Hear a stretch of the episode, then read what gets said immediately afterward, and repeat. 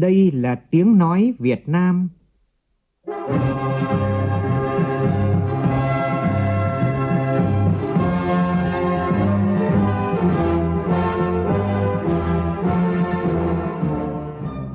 là tiếng nói Việt Nam, phát thanh từ Hà Nội, thủ đô nước Cộng hòa xã hội chủ nghĩa Việt Nam.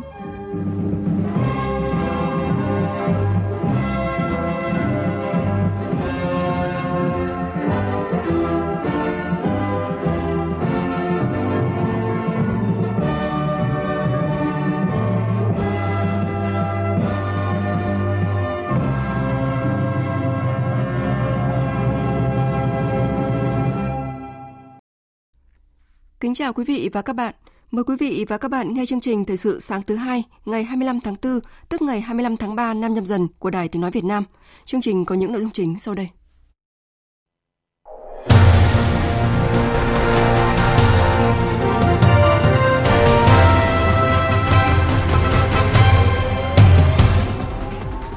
Phiên họp của Ủy ban Thường vụ Quốc hội sáng nay sẽ cho ý kiến về báo cáo của Chính phủ về kết quả thực hành tiết kiệm chống lãng phí năm 2021. Quỹ tiền tệ quốc tế IMF đánh giá việc tăng cường tính công khai minh bạch nhằm điều tiết thị trường của chính phủ Việt Nam giúp nhà đầu tư nước ngoài lạc quan về thị trường vốn. Tình trạng người lao động rút bảo hiểm xã hội một lần không chỉ tác động trực tiếp đến quyền lợi của người lao động mà còn ảnh hưởng đến mục tiêu đảm bảo an sinh xã hội lâu dài của quốc gia. Trong phần tin thế giới, Tổng thống Pháp đương nhiệm Emmanuel Macron tái đắc cử nhiệm kỳ thứ hai. Lãnh đạo phe cực hữu Marine Le Pen thừa nhận thất bại. Nhiều nhà lãnh đạo châu Âu chúc mừng chiến thắng của ông Macron. Ấn Độ tạm thời đình chỉ việc cấp thị thực du lịch cho du khách Trung Quốc.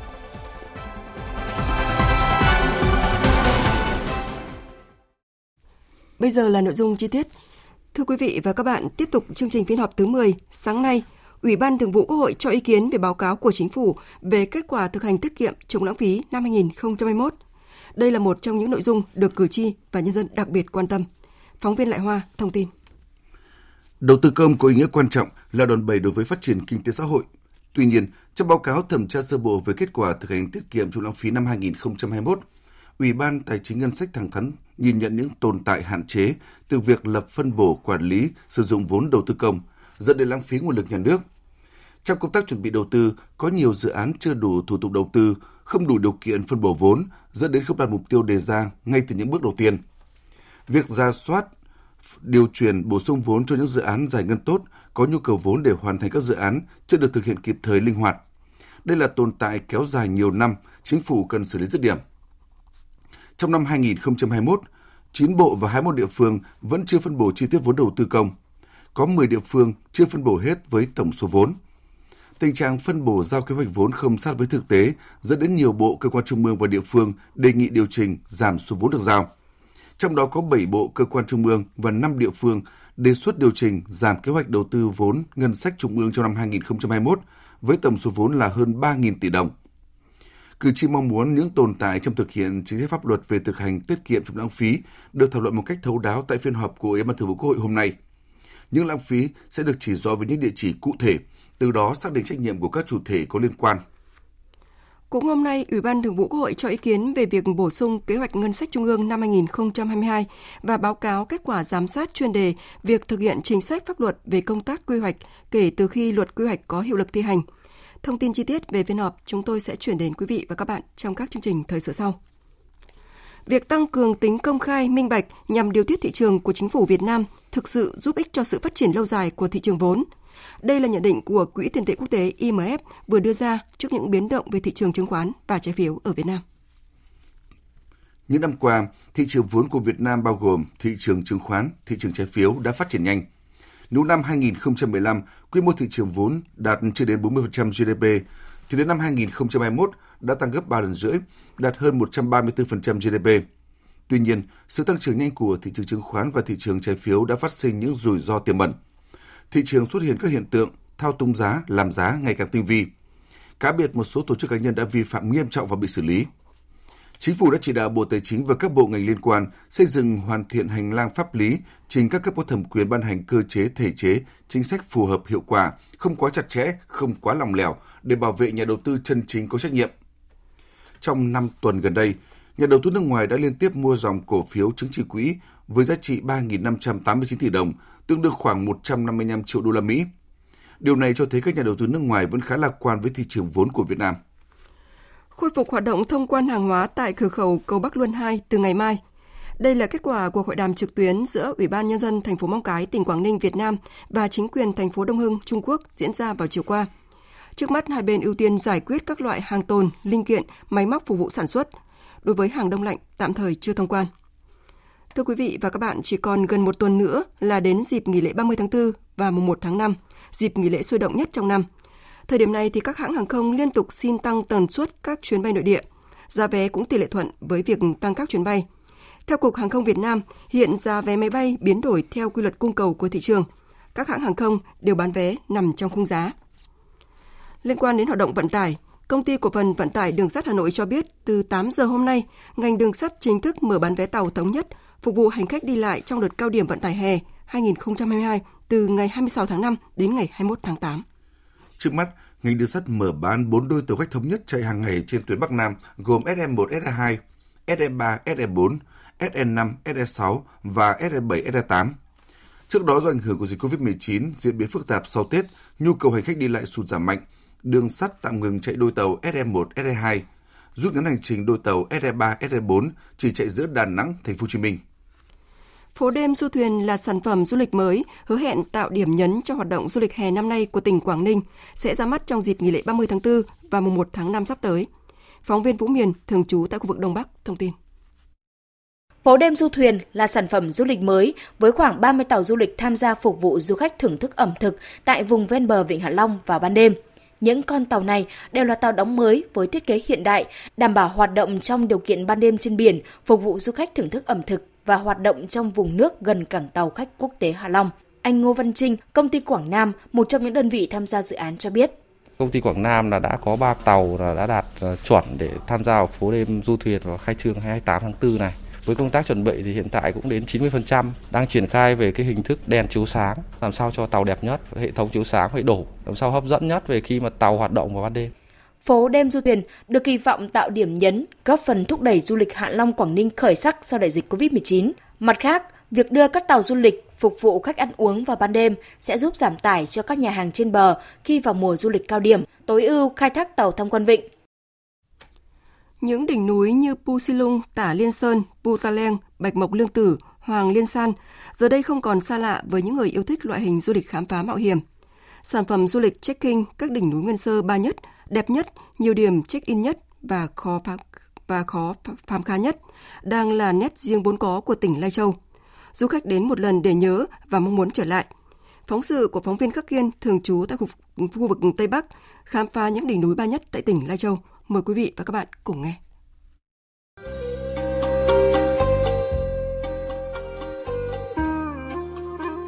Sơn hay còn có tên gọi địa phương khác là núi Cổ Châu, tọa lạc trên địa phận xã Tả Lèng, huyện Tam Đường, tỉnh Lai Châu. Đây là đỉnh núi cao thứ 6 của Việt Nam với 2.996 m so với mực nước biển.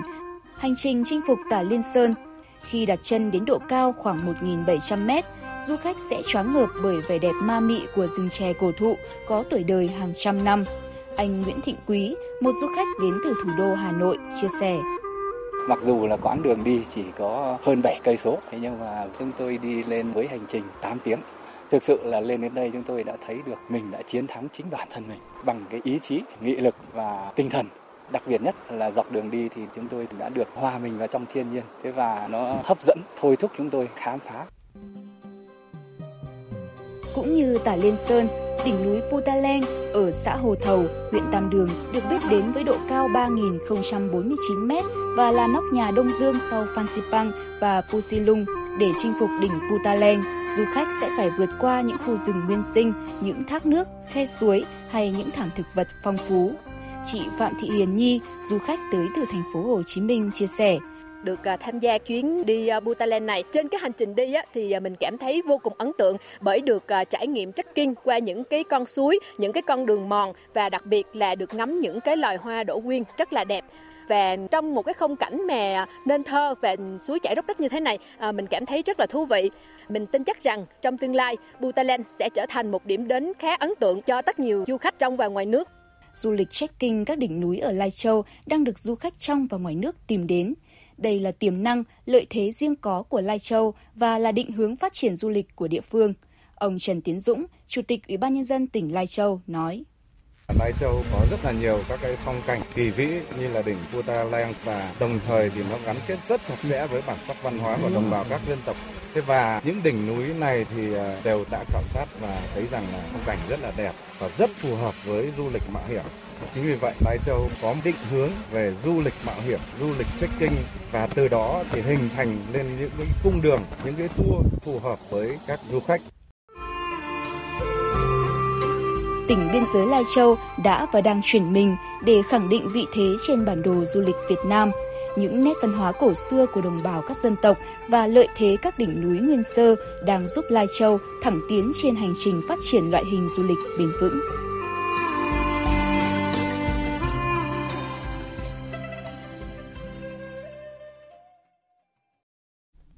Chuyển sang vấn đề an sinh xã hội, nhiều nữ công nhân lao động ở thành phố Hồ Chí Minh mong sớm được thuê nhà, mua nhà ở giá rẻ và tìm được nơi gửi con phù hợp thời gian để đi làm, nhất là khi tăng ca làm đêm. Những kiến nghị này đã được nêu ra tại hội nghị tiếp xúc cử tri nữ công nhân viên chức lao động do Hội đồng nhân dân thành phố Hồ Chí Minh tổ chức vào hôm qua. Phóng viên Ngọc Xuân thường trú tại thành phố Hồ Chí Minh thông tin. Theo kết quả khảo sát của Ban đô thị Hội đồng Nhân dân thành phố, hiện chỉ có 17% nữ công nhân viên chức lao động có nhà ở tại thành phố Hồ Chí Minh. 41% đang thuê trọ, còn lại là sống cùng với người thân. Do đó, cần có chính sách hỗ trợ cho công nhân lao động được mua nhà ở xã hội hoặc xây dựng các khu nhà cho thuê với giá rẻ để giảm bớt gánh nặng về nhà ở. Một số nữ công nhân đề xuất việc giữ trẻ ngoài giờ ở các trường công lập, tạo điều kiện cho họ yên tâm làm việc, quan tâm hơn việc khám chữa bệnh, nghỉ dưỡng đối với các F0 bị ảnh hưởng bởi hậu COVID-19. Cử tri Trần Gia Phối, công ty trách nhiệm hữu hạn Prokintex Việt Nam đề xuất nên có những chính sách tốt hơn đối với chế độ tiền lương hưu trí để người lao động an tâm góp phần đảm bảo an sinh xã hội. Thực tế bây giờ có rất là nhiều người đợi tới khoảng 19 năm, người ta bắt đầu xin hưởng một lần bảo hiểm xã hội chứ người ta không có định là lãnh tiền hưu. Tại vì họ nói là khi mà hưởng tiền hưu của họ thì là tính rất là thấp. Cho nên là bảo hiểm xã hội thì hy vọng là có cách tính cho người nghỉ lương hưu á, như thế nào cho nó phù hợp. Như vậy thì ít ra người ta thấy được cái đó thì người ta sẽ cố gắng giữ cho tới kỳ hưu thì đối với lại doanh nghiệp hay là đối với người lao động cũng sẽ có lợi hơn. Như thực tế mà nữ công nhân tại thành phố Hồ Chí Minh vừa nêu, rút bảo hiểm xã hội một lần đang trở thành vấn đề đáng báo động. Tính đến hết quý 1 năm nay, đã có hơn 208.000 lượt lao động rút bảo hiểm xã hội một lần. Trong đó, đáng tiếc có người đóng bảo hiểm xã hội đã được gần 20 năm, sắp đủ điều kiện hưởng lương hưu hàng tháng. Điều này không chỉ tác động trực tiếp đến quyền lợi của người lao động mà còn ảnh hưởng đến mục tiêu đảm bảo an sinh xã hội lâu dài của quốc gia. Phóng viên Kim Thanh phản ánh. Anh Nguyễn Văn Đông ở Nghệ An cho biết, gia đình anh có 5 người, hai vợ chồng, hai con nhỏ đang học và mẹ già. Gần đây, công ty anh gặp khó khăn khiến anh phải nghỉ việc. Sau nhiều tháng không kiếm được việc làm mới, rồi liên tục gián đoạn vì Covid, thu nhập không có, anh Đông quyết định rút bảo hiểm xã hội một lần để giải quyết chi tiêu trong giai đoạn túng thiếu này. Bất đắc gì thì phải rút thôi. Trước mắt thì phải lo đủ thử, đủ lo gia đình rồi ăn uống, điện nước. Trong nhà còn có người già, tên thuốc, men, tên khám, đủ thứ tiền. Giờ mà không rút thì Điều đáng nói là trong số những người đi rút bảo hiểm xã hội một lần, có nhiều người còn rất trẻ và mới đóng bảo hiểm xã hội được vài năm. Chồng thì mất rồi, giờ một mình phải tự lo cho mình, kể cả lúc ốm, lúc đau, lúc trái nắng dở rời, lúc này lúc khác là một mình mình phải lo. Bây giờ mới đóng được mấy năm thì bao giờ sẽ được hưởng lương hưu, thanh toán một lần thì được bao nhiêu thì được. Tiến sĩ Vũ Quang Thọ, nguyên Viện trưởng Viện Công nhân và Công đoàn, Tổng Liên đoàn Lao động Việt Nam nhận định, tình trạng gia tăng số người rút bảo hiểm xã hội một lần đã diễn ra nhiều năm gần đây, nhưng sau đại dịch đã có phần tăng hơn. Cần phải lấy một cái thiệt hại sinh động nào đấy để cho họ hiểu được. Tôi lấy ví dụ như là giữa cái hình thức gửi tiết kiệm, các bác gửi tiết kiệm vào để để lấy lãi gốc vẫn giữ nguyên nhưng lấy cái phần lãi đấy để chúng ta sinh sống hàng ngày. Thế thì bây giờ các bác gần đến kỳ được lãi rồi các bác tự rút ra sẽ không còn cái đấy nữa mất luôn. Đấy là cái mà mất đi cái khả năng che chắn của họ. Và cái thứ hai nữa là nếu như có hiện tượng gì xảy ra bảo hiểm xã hội sẽ không bảo vệ cho họ nữa. Và người ta sẽ thấy đấy là lợi ích của chính mình. Song song với giải pháp tạo niềm tin cho người lao động với các chính sách như hưu trí, tử tuất, bảo hiểm y tế, ông Lê Đình Quảng, Phó trưởng ban chính sách pháp luật Tổng Liên đoàn Lao động Việt Nam cho rằng Hiện nay chúng ta đã thấy được cái việc hưởng cái chế độ hưu là chúng ta rất nặng về nguyên tắc đóng hưởng mà đang ít cái tính chia sẻ. Thế thì cái việc sửa đổi này phải sửa đồng bộ cả cái cách tính lương hưu à, theo cái quan điểm làm sao mà cái người hưu phải có một cái đảm bảo được cái đời sống tức là cái tiền lương hưu họ mặc dù giảm cái điều kiện đó nhưng mà người về hưu phải có một cái mức tiền lương đảm bảo được cuộc sống và một cái vấn đề mà xã hội cùng phải sửa trong cái chỗ này đó là sửa để là giảm cái khoảng cách giữa người hưởng lương hưu hiện nay Ông Bùi Sĩ Lợi, nguyên Phó chủ nhiệm Ủy ban các vấn đề xã hội của Quốc hội đề xuất. Nhà nước có chính sách hỗ trợ cho người ta vay vốn hoặc là hỗ trợ cách thức gì đó bằng cái lãi suất thấp. Chúng ta vẫn có mà ngân hàng chính sách sinh ra để như thế mà cho người ta vay thấp để người ta không lấy cái tiền này về một lần để người ta làm nhà thì anh có thể cho vay đây là những vấn đề cụ thể của chính quyền địa phương chúng ta có hoàn toàn có thể xử lý được để khuyến khích người ta chốt sổ lại người ta chưa lấy khó khăn sau 5 năm người ta quay trở lại người ta đóng tiếp. Có 15 năm đã được hưởng bảo hiểm xã hội rồi thì bây giờ 10, 10 năm rồi người ta nghỉ 5 năm 6 năm 10 năm sau người ta đóng 5 năm nữa người ta đến tuổi người ta nghỉ hưu. Tại sao không được? Thưa quý vị, tham gia bảo hiểm xã hội để chăm lo cho chính mình, tích lũy để hưởng các chế độ bảo hiểm xã hội ngắn hạn, hưu trí tử tuất và chế độ bảo hiểm y tế đây là quyền lợi rất quan trọng và người lao động cần cân nhắc thật kỹ trước khi bàn tới chuyện rút bảo hiểm xã hội một lần. Chính sách cũng phải làm sao bảo vệ được quyền và lợi ích của người lao động để họ tham gia lâu dài và đảm bảo an sinh cho toàn hệ thống. Thời sự VOV nhanh, tin cậy, hấp dẫn. Quý vị và các bạn đang nghe chương trình Thời sự sáng của Đài Tiếng Nói Việt Nam. Mở đầu phần tin thế giới là những thông tin mới nhất về kết quả cuộc bầu cử Tổng thống Pháp. Theo kết quả sơ bộ của vòng 2 bầu cử Tổng thống Pháp, ông Emmanuel Macron đã giành chiến thắng trước bà Marie Le Pen tại vòng 2 bầu cử Tổng thống Pháp với cách biệt lớn và chính thức tái đắc cử. Mạnh Hà, phóng viên cơ quan thường trú Đài Tiếng Nói Việt Nam tại Pháp, đưa tin. Theo kết quả sơ bộ được công bố lúc 20 giờ ngày 24 tháng 4 theo giờ địa phương, Đương kim Tổng thống Pháp, ông Emmanuel Macron đã giành được 58,8% số phiếu bầu, trong khi đối thủ là ứng cử viên theo đường lối cực hữu, bà Marie Le Pen chỉ giành được 41,2% số phiếu. Như vậy, ông Emmanuel Macron đã trở thành người thứ ba tái đắc cử Tổng thống Pháp sau hai người tiền nhiệm là các cố Tổng thống François Mitterrand và Jacques Chirac. Phát biểu trong lễ ăn mừng tại quảng trường Saint Marc ngay dưới chân tháp Eiffel, Tổng thống Emmanuel Macron đã gửi lời cảm ơn đến toàn thể người dân Pháp. Sau gần 5 năm linh động với những khoảnh khắc hạnh phúc xen lẫn khó khăn với các cuộc khủng hoảng sâu sắc, hôm nay 24 tháng 4, đa phần cử tri Pháp đã tin tưởng lựa chọn tôi làm người đứng đầu đất nước trong 5 năm tiếp theo. Trong khi đó, ứng cử viên theo đường lối cực hữu bà Marine Le Pen đã thừa nhận thất bại. Tuy nhiên, bà Le Pen cho rằng cuộc bầu cử Tổng thống Pháp năm 2022 vẫn là một thành công lớn khi lực lượng cực hữu đã giành được tỷ lệ ủng hộ cao nhất từ trước đến nay và khẳng định sẽ tiếp tục đấu tranh cho người dân Pháp và nước Pháp. Tuy nhiên, với tỷ lệ 28,2% cử tri Pháp không tham gia bầu cử cho thấy sự thất vọng của người dân đối với cuộc bầu cử tổng thống năm nay. Ông Macron được chọn chỉ vì người dân Pháp không muốn một chính trị gia theo đường lối cực hữu lên nắm quyền. Sau khi kết quả sơ bộ vòng 2 cuộc bầu cử Tổng thống Pháp được công bố, nhiều nhà lãnh đạo trên thế giới đã gửi lời chúc mừng đến Tổng thống Pháp Macron, bày tỏ sự đoàn kết cũng như mong muốn hợp tác với Pháp. Tổng hợp của biên tập viên Vũ Anh Tuấn. Thủ tướng Canada Justin Trudeau là một trong những nhà lãnh đạo gửi lời chúc mừng sớm nhất tới chiến thắng của Tổng thống Macron. Thủ tướng Trudeau bày tỏ mong muốn Canada và Pháp sẽ tiếp tục làm việc cùng nhau trong các vấn đề quan trọng, từ bảo vệ nền dân chủ, chống biến đổi khí hậu, tạo việc làm và tăng trưởng kinh tế cho tầng lớp trung lưu. Tổng Giám đốc Tổ chức Y tế Thế giới Gabriel Sud bày tỏ mong muốn tiếp tục quan hệ đối tác quan trọng giữa tổ chức này và Pháp vì một thế giới lành mạnh, an toàn và công bằng hơn. Chủ tịch Ngân hàng Trung ương châu Âu Christine Lagarde đã dành những lời chúc lồng nhiệt cho ông Macron khi nói rằng khả năng lãnh đạo mạnh mẽ của Tổng thống Macron là điều cần thiết trong những thời điểm không chắc chắn này. Trước đó, hàng loạt các nhà lãnh đạo châu Âu đã gửi lời chúc mừng tới Tổng thống Macron, phản ánh sự nhẹ nhõm khi tránh được một cú sốc chính trị tại một trong những quốc gia quan trọng nhất của khối. Thủ tướng Tây Ban Nha Pedro Sanchez nhấn mạnh, dân chủ thắng, châu Âu chiến thắng, Thủ tướng Italia Mario Draghi ca ngợi chiến thắng của ông Macron là tin tức tuyệt vời cho toàn châu Âu và là động lực thúc đẩy EU trở thành nhân vật chính trong các thách thức lớn nhất của thời đại. Như vậy, ông Macron sẽ là người tiếp tục chèo lái nước Pháp trong nhiệm kỳ 5 năm tới.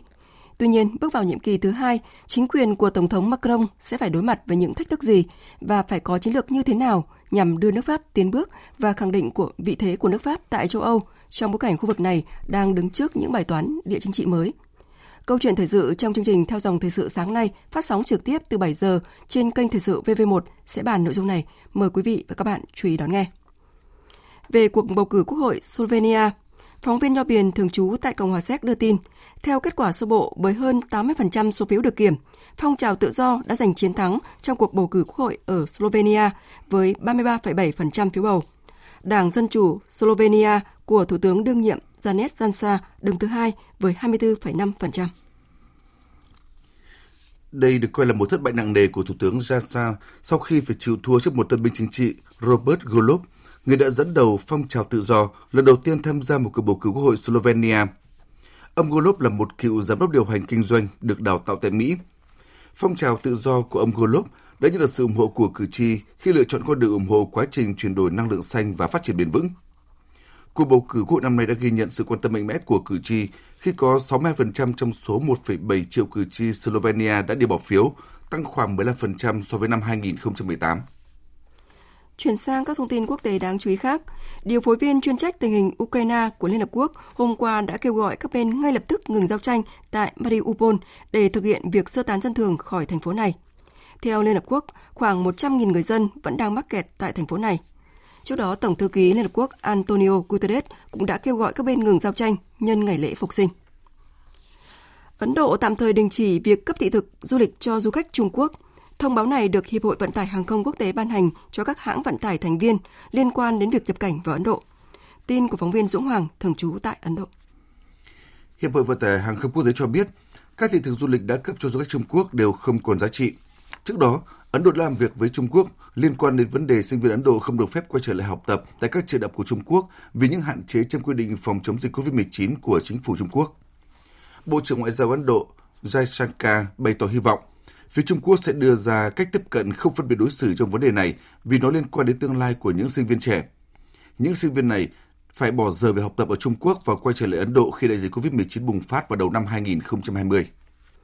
Tổng thống El Salvador Nayib Bukele hôm qua đã đề nghị Quốc hội nước này chấp thuận gia hạn tình trạng khẩn cấp quốc gia thêm một tháng sau khi cảnh sát báo cáo đã bắt giữ hơn 16.000 đối tượng thuộc các băng nhóm tội phạm kể từ khi lệnh tình trạng khẩn cấp quốc gia được áp dụng.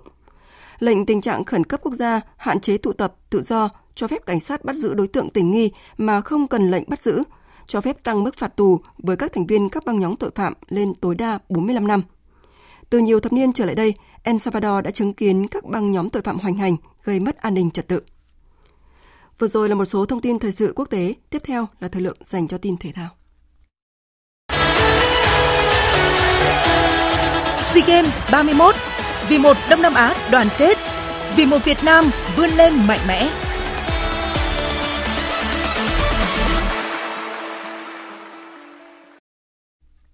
Các địa điểm thi đấu đã hoàn thành 95% công tác chuẩn bị cho Đại hội Thể thao Đông Nam Á lần thứ 31, SEA Games 31.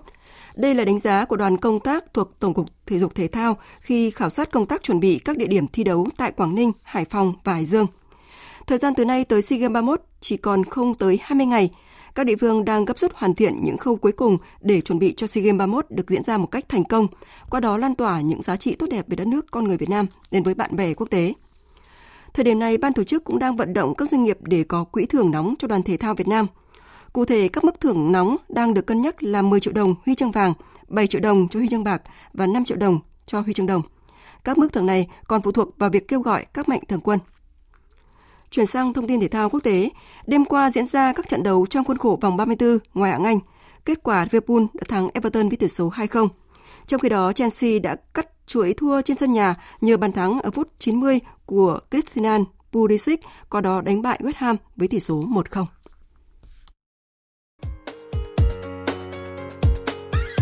Dự báo thời tiết Phía Tây Bắc Bộ, ngày nắng nóng, chiều tối và đêm có mưa rào và rông vài nơi. Trong mưa rông có khả năng xảy ra lốc xét mưa đá và gió giật mạnh. Nhiệt độ từ 24 đến 37 độ, có nơi trên 37 độ. Phía Đông Bắc Bộ, ngày nắng nóng, chiều tối và đêm có mưa rào và rông vài nơi. Trong mưa rông có khả năng xảy ra lốc xét mưa đá và gió giật mạnh. nhiệt độ từ 24 đến 35 độ. Khu vực từ Thanh Hóa đến Thừa Thiên Huế, ngày nắng nóng, riêng vùng núi phía Tây có nắng nóng gay gắt. Chiều tối và đêm có mưa rào và rông vài nơi, nhiệt độ từ 25 đến 37 độ. Riêng vùng núi phía Tây có nơi trên 39 độ. Khu vực từ Đà Nẵng đến Bình Thuận, ngày nắng, phía Bắc có nơi nắng nóng, chiều tối và đêm có mưa rào và rông vài nơi, nhiệt độ từ 24 đến 35 độ. Tây Nguyên ngày nắng, có nơi nắng nóng, chiều tối có mưa rào và rông rải rác, đêm có mưa rào và rông vài nơi, nhiệt độ từ 20 đến 23 độ. Nam Bộ ngày nắng, có nơi có nắng nóng, chiều tối và đêm có mưa rào và rông vài nơi, nhiệt độ từ 24 đến 36 độ. Khu vực Hà Nội ngày nắng, có nơi nắng nóng, đêm không mưa, gió đông nam đến nam cấp 2, cấp 3, nhiệt độ từ 25 đến 35 độ. Dự báo thời tiết biển, vịnh Bắc Bộ không mưa, tầm nhìn xa trên 10 km, gió đông nam đến nam mạnh dần lên cấp 6, giật cấp 7, biển động. Vùng biển từ Quảng Trị Quảng Ngãi không mưa, tầm nhìn xa trên 10 km, gió đông nam cấp 4, cấp 5. Vùng biển từ Bình Định đến Ninh Thuận, vùng biển từ Bình Thuận đến Cà Mau có mưa rào và rông vài nơi, tầm nhìn xa trên 10 km, gió đông nam cấp 3, cấp 4. Vùng biển từ Cà Mau đến Kiên Giang, Vịnh Thái Lan có mưa rào và rông vài nơi, tầm nhìn xa trên 10 km, gió nhẹ. Khu vực Bắc Biển Đông, khu vực quần đảo Hoàng Sa thuộc thành phố Đà Nẵng không mưa, tầm nhìn xa trên 10 km, gió đông nam đến nam cấp 4. Khu vực giữa và Nam Biển Đông, khu vực quần đảo Trường Sa thuộc tỉnh Khánh Hòa có mưa rào và rông vài nơi, tầm nhìn xa trên 10 km, gió đông đến đông nam cấp 3, cấp 4. Vừa rồi là những thông tin dự báo thời tiết. Bây giờ chúng tôi tóm lược những tin chính vừa phát.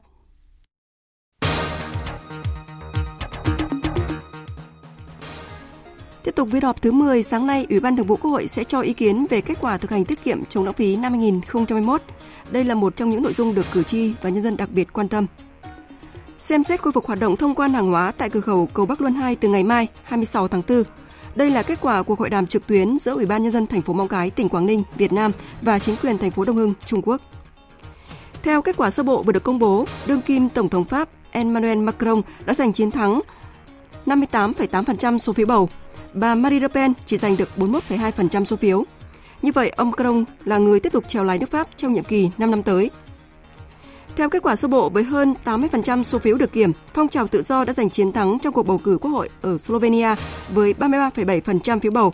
Đảng Dân Chủ Slovenia của Thủ tướng đương nhiệm Janez Janša đứng thứ hai với 24,5%. Đây được coi là thất bại nặng nề của Thủ tướng Janša.